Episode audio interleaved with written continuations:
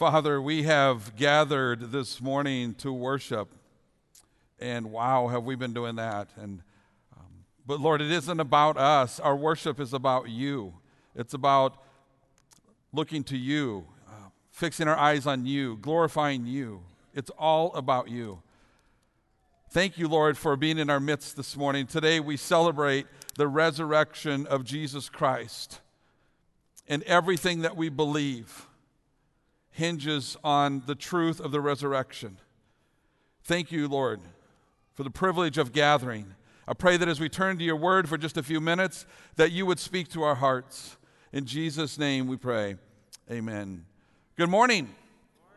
I am so glad that you chose to worship with us this morning. And those of you who are joining us online, and uh, my understanding is this room is full, completely full with COVID restrictions. The FLC, the overflow is completely full. But uh, also, right now, four minutes ago, our Kindred campus launched for the very first time this morning. So they are worshiping right now, too. So we're super excited about that. So everybody say hi, Kindred. They can't hear you, but I thought that'd be fun. Today is a day of celebration. We celebrate knowing that on resurrection day 2000 years ago that Jesus conquered death. You know, on Friday he said it is finished. But on Sunday he said, "Do not be afraid." And he said, "Peace be with you." And he said, "Go into the world and preach the good news." When I think of the resurrection, uh, I think of a lot of things, but I think of this one word, and it's the word hope. And I recognize with each passing day just how much I need hope. Because hope is assurance. I've taken the word hope and I made it into an acronym to help teach us how any ounce of hope that we have in this life is because Jesus has been raised from the dead. And let me just say it another way if Jesus had not been raised from the dead, we would be absolutely hopeless. How does the resurrection give us hope? First of all, the resurrection offers us healing. That's the H. Romans 4:25 says this, he was handed over to die because of our sins, and he was raised to life to make us right with God. So simply to say because of our wrongdoings or because of our sin, Jesus was literally handed over to die according to God's plan. This was the Father's plan. And in, in God's eyes, he sent his son to die to accomplish two things at the very same time. And the first was to satisfy his wrath against mankind. So, if you can imagine, because of our wrongdoings, because of our sin, uh, God had this wrath that, he, that needed to be poured out upon the sin. And that's the first thing that Jesus accomplished. The second was to demonstrate his love toward sinners. That's me. That's you. And, and the cross was an act of mercy and an act of grace all at the same time. It was mercy because he did not get, we didn't get what we deserved, that Jesus took our place and, and he took the brunt of God's wrath for our sin. And it was grace because we got what we didn't deserve his unconditional love and his forgiveness. And someone might say, I was made right in God's eyes through the cross. But how do we know that the death of Jesus was effective in declaring us right with God? Because that's what we want to know. We know because God showed us his approval by raising Jesus from the dead. And in doing so, I want you to think of it like this God gave us kind of a receipt, proving that the death of Jesus wasn't all for nothing, it wasn't a waste of time. The resurrection tells us that the payment that Jesus made on the cross was enough and that it was acceptable to God. The resurrection is our receipt, our only proof that we can be set free from the penalty of sin. The resurrection says there is hope because you have been healed. And when a person chooses to follow Christ, at that very moment, they're no longer a slave to sin. God put his love on the line by offering his son. And while the cancer, imagine this, it's like the cancer of sin inside of us while we were still sinners, right? Christ died for us. That cancer of sin, while it was still spreading in our bodies, there is healing through the cross. and it's validated through the resurrection. Psalm 103:10 says this, He does not treat us as our sins deserve or repay us according to our iniquities. And so hope offers healing. The second one is the resurrection provides an oasis. And how about you? Just that word uh, in the midst of what we've been through this last year, that word oasis. John 20, verse 19 20 says this On the evening of that first day of the week, when the disciples were together, with the doors locked for in fear of the Jewish leaders, Jesus came and stood among them and said, Peace be with you. And after he said this, he showed them his hands and he showed them his side. And the disciples were overjoyed when they saw the Lord. An oasis is a place of refuge. An oasis is a safe haven. An oasis is a sanctuary. And it provides this calming effect in the midst of chaos. Everything Jesus says and promises is made true because of the validation of the resurrection. Without the resurrection, Jesus just had a lot of good things to say. Without the resurrection, Jesus just said a lot of good things. The resurrection made the words of Jesus believable. And when Jesus approached his disciples who were afraid and they were hiding in this room, he said to them, Peace be with you and they were standing and they were looking at the resurrected Christ face to face. There was no way of denying it. There was no reason to question him. He was offering them peace. Psalm 91, 1 and 2 says, Whoever dwells in the shelter of the Most High will rest in the shadow of the Almighty. I will say of the Lord, He is my refuge, He's my fortress, my God in whom I trust. And so when you think about this idea of oasis, this, this idea, uh, idea of refuge or a sanctuary or a safe haven, from the Old Testament all the way through the New Testament, we're invited into this oasis with God. Jesus came and stood among them and said, Peace be with you. Shalom. Kind of a military statement at ease. Imagine Jesus meeting you in the midst of your anxiousness and saying to you, at ease. Or in the midst of your fear, and he says to you, at ease.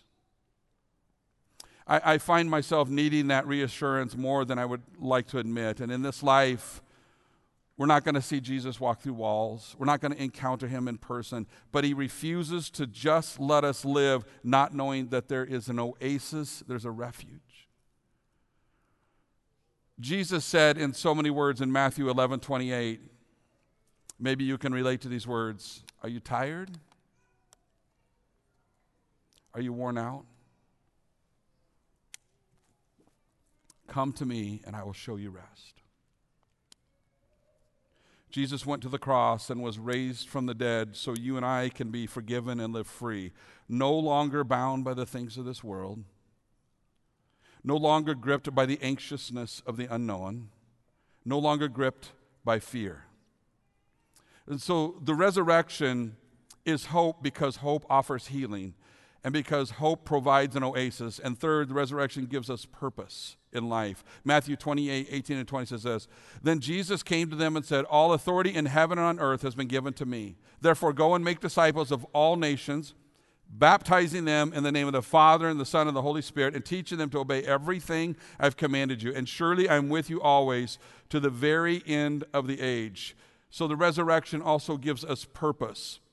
The life we are living isn't all for nothing. It isn't a waste. The resurrection of Jesus is our promise that li- the life that we are living is not in vain. We have significance both in the here and now, and we have significance in eternity. Our lives have purpose. Our purpose comes from our why. Why are we here? Why did God put us on this earth right now, in this place, at this time? And the resurrection answers that question of why to go and make disciples. Without the resurrection, we have no why. With no why, we have no purpose. Judy Poseen, whom many of you know, uh, they've been a part of this church for many years, and she's worked in the office for many years, um, is very sick with cancer. And she recently told me, just a couple days ago, she said, Pastor, I'm telling everybody about Jesus. Everybody I come encounter with, I'm, I'm just saying it, I, have just got this boldness and I'm, I'm, I'm just telling people about Jesus. If I'm at the store, if I just encounter somebody, she said, she'll say things like, Do you know Jesus? Do you know where you're going when you die? Do, do you have a personal relationship with Jesus? And she said, I'm just preaching the gospel over and over again. And then this really sweet thing she said, she said, Pastor, is that, is that okay for me to do? And I said, Is it okay? Yeah, it's okay. I wish we were all doing that. That's our purpose in this life. Every believer and follower of Christ shares the same foundational purpose. We're put here to share the gospel.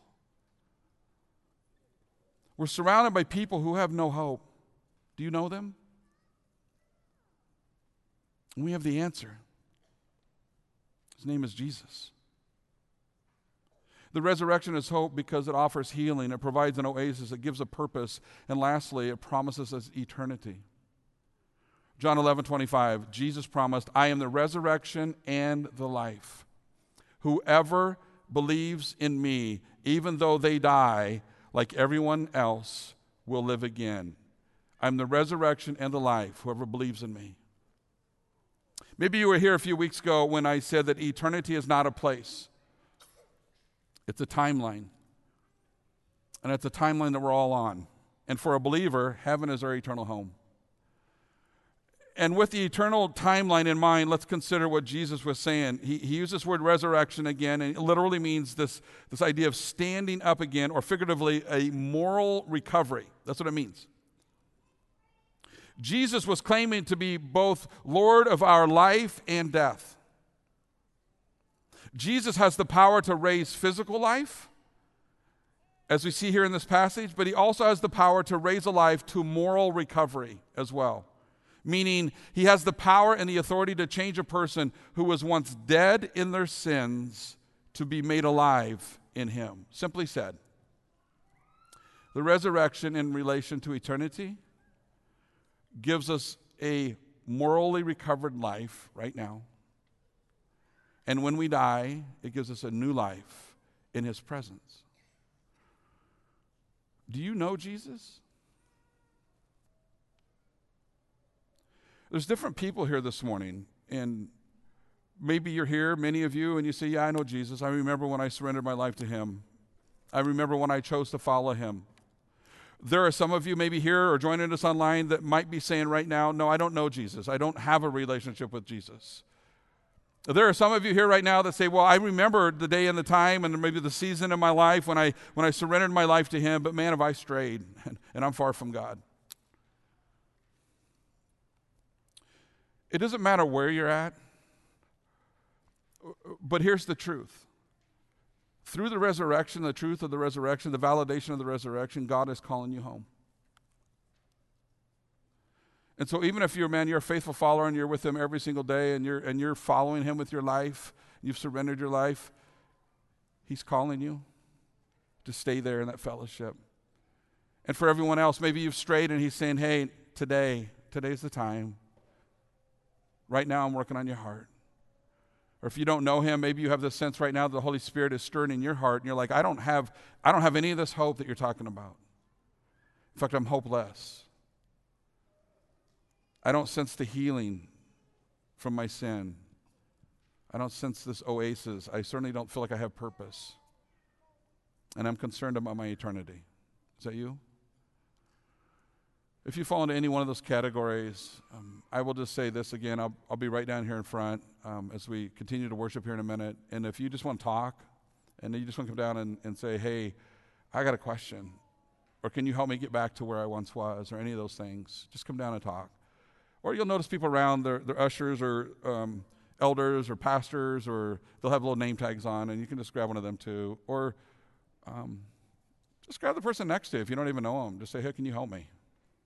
And they might turn around and say, no, can you help me? Right? And if it's both of you, then we'll get you help. We'll have a conversation with you. We'd love to do that. Let me leave you with this one thing and then we'll go back into some more worship. It's this idea of celebrating this hope, this idea of hope. My encouragement to you is today and this week celebrate the healing, the oasis, the purpose, and the eternity that we have in Jesus. You have because the resurrection of Jesus Christ. Father, thank you for this morning, and we just want to continue to celebrate uh, the hope that we have in you. And I pray right now Lord, whether it's here, whether it's in the FLC, whether people are in their homes, whether they're in kindred, Lord, I pray right now that through the Holy Spirit that you are drawing people to yourself and you are reminding them, and maybe for the very first time, you're introducing them to your son Jesus and the hope that they can have in this life. There are people here right now that have tried everything. There are people right here right now that are on the edge.